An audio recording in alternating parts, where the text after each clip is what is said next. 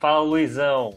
Hoje a gente está aqui para, pelo menos, trocar aquela ideia, fazer aquela conexão de ideias de um assunto que esse ano vai bombar.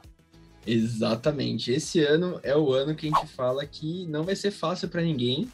Ano de eleição e cada vez mais separadas as ideias em vez de estarem alinhadas essas ideias, né? E antes da gente mostrar um pouquinho do que estamos vendo desse, desse momento, qual que é o nosso recado pro pessoal? Bom, galera, se vocês ainda não tiveram as suas peças personalizadas ou seus produtos exclusivos materializando as suas ideias, corre lá na Formosh 3D que dá para fazer diversos produtos exclusivos para você.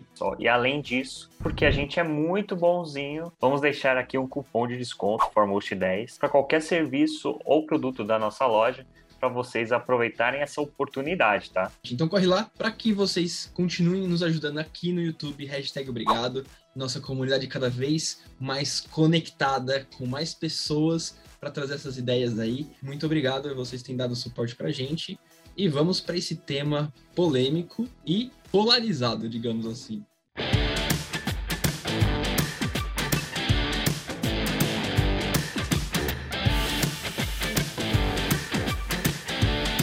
Como todos sabem, esse ano é ano de eleição aqui no Brasil, pessoal. Só que a gente já começa a perceber movimentações o tanto preocupantes não só no mundo político, mas na sociedade mesmo, né, Luizão? Falando um pouco de background, que eu sou o cara da história, adoro contar uma história antes da gente começar os temas aqui, pra gente fazer essa conexão. A gente tem percebido que nos últimos anos, aí, muito impulsionado pelas mídias sociais, as pessoas de ideias similares agora têm muito mais facilidade de se encontrar e proliferar, até mesmo alinhar esses debates, esses, essas ideias. Então a gente tá vendo cada vez mais uma sociedade polarizada, digamos assim, e não, não é só exclusivamente num tema político político, mas em qualquer outro tema que a gente pode encontrar que exista discussão, existe uma polarização muito grande, onde não existe mais um meio termo, né, um, um caminho cinzento, né, ou é branco ou é preto, e isso acaba atrapalhando um pouco as discussões, não enriquecendo os debates, não tendo um diálogo entre as oposições, digamos assim, né. Então a gente não vê isso só no Brasil, a gente vê isso acontecer em todo o mundo. Nesses últimos anos aí, confinados em casa, a gente viu que essa, esse processo pode ter se tornado um pouco mais forte, né, principalmente aqui no Brasil. Tinha uma preocupação é quando realmente isso se tornam paixões, né? Paixões políticas, eu costumo dizer, paixões políticas emburrecem, né? E às vezes acabam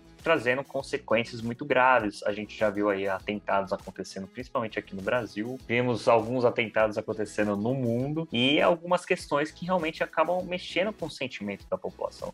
Mas será que esse realmente é o caminho? Será que estamos analisando pelo caminho correto? Será que temos que ser um pouquinho mais de pedra para entender, poxa, mas esse político está chegando aos nossos objetivos? O que a gente vê hoje, principalmente aí trazendo um pouquinho para o cenário brasileiro, que o cenário direita e esquerda, e às vezes nem é tão a questão de ser direita ou esquerda, mas com paixões políticas às vezes do lado do Lula, ou paixões políticas às vezes do lado do, do Bolsonaro, estão realmente enraigando situações e sentimentos das pessoas que estão trazendo consequências muito graves. Essa falta de diálogo e essa falta de poder aceitar a opinião do outro faz com que a gente não tenha essas discussões. A gente tenha simplesmente embates e não debates políticos, né? Então a gente vê cada vez mais tanto os próprios políticos sendo muito agressivos, muito reativos uns com os outros, e isso é reflexo das pessoas que seguem aqueles seus ideais e que idolatram, de certa forma, aquelas, aquelas pessoas, aquelas celebridades públicas, né?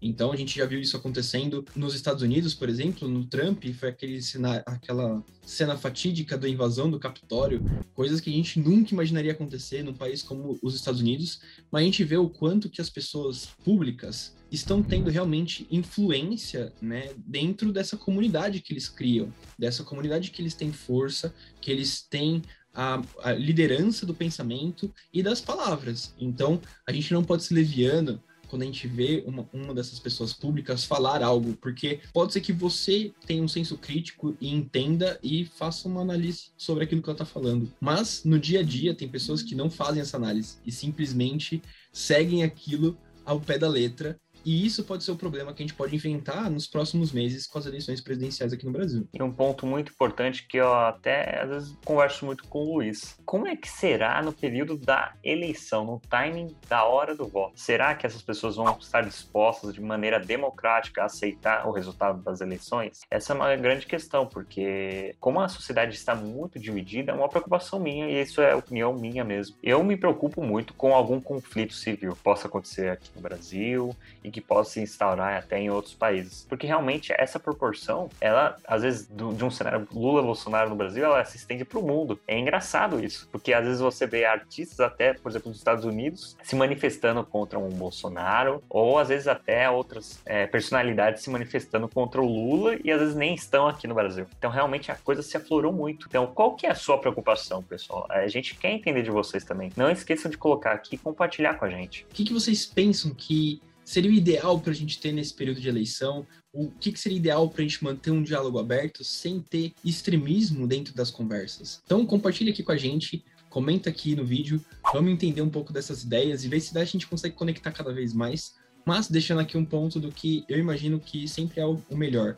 Nunca ignore a ideia dos outros, né? Eu acho que esteja sempre aberto a ouvir o que as pessoas têm a dizer, nunca criticar logo de pronto. E mesmo que você não seja a favor ou não seja adepto àquelas ideias, não tem para que você ser ofensivo ou deixar de escutar ou agredir ou insultar. Então acho que a, a conexão que o debate enriquece e evolui, né? Então acho que isso tem faltado muito nos últimos anos e a gente vê que esse ano pode ser que seja um pouco mais crítico. Então, vamos deixar os climas mais amenos, aceitar as opiniões que os outros têm e também para que os outros possam aceitar as opiniões que você tem. Talvez, é, se vocês queiram aceitar a su sugestão ou não, mas geralmente é uma, algo que eu faço, tá? Eu costumo escutar diversos jornais, eu acordo de manhã, coloco meu cafezinho e começo a ouvir o jornal. Geralmente eu, eu, a gente acaba entendendo qual que é o viés de um, um jornal e de outro, mas por que não escutar os dois e tentar chegar a um consenso? Evitem ficar orientados a, apenas a um tipo de jornal, mesmo sabendo que aquele jornal é da sua orientação política, por que não ouvir o outro para entender, poxa, o que que eles estão falando? O porquê que eles estão falando aquilo? Qual que é o sentimento daquela outra orientação política ao falar aquilo? E tentar se colocar no lugar. Por mais que você não concorde, mas pelo menos de uma forma respeitosa, tentar entender o pensamento do outro e não vilanizar situações. Isso é muito importante. A partir do momento que a gente vilaniza, por exemplo, alguma posição política, talvez isso leve você a aflorar as situações de paixões políticas na sua vida. Pelo menos é algo que eu levo para mim. Agora, vocês levam isso para vocês também? Como é que vocês encaram isso? Essa questão de você ouvir vários lados da mesma ideia é o essencial. É, eu também faço isso.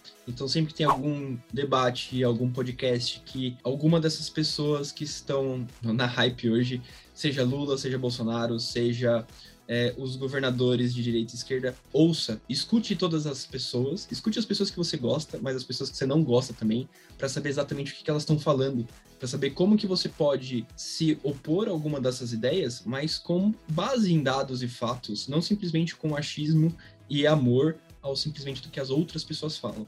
Então, crie a sua própria ideia. Eu acho que isso é o principal, né? Construa os seus conceitos. Fica esse recado aqui da conexão de ideias. Se vocês quiserem que a gente fale um pouco mais como a gente analisa candidatos, como a gente analisa planos de governo, só deixar aqui também, a gente está pensando em fazer alguns vídeos para orientar como que a gente faz esse tipo de informação, como a gente se informa de um jeito que a gente não seja enviesado pelas mídias, principalmente. Deixa aqui no comentário a gente vai preparar um conteúdo bem legal. Exatamente, pessoal. E não se esqueçam, a melhor forma de entender o lado oposto é conectando ideias. Esse é o nosso propósito aqui do canal. Beleza, pessoal? Até logo! Tchau, tchau.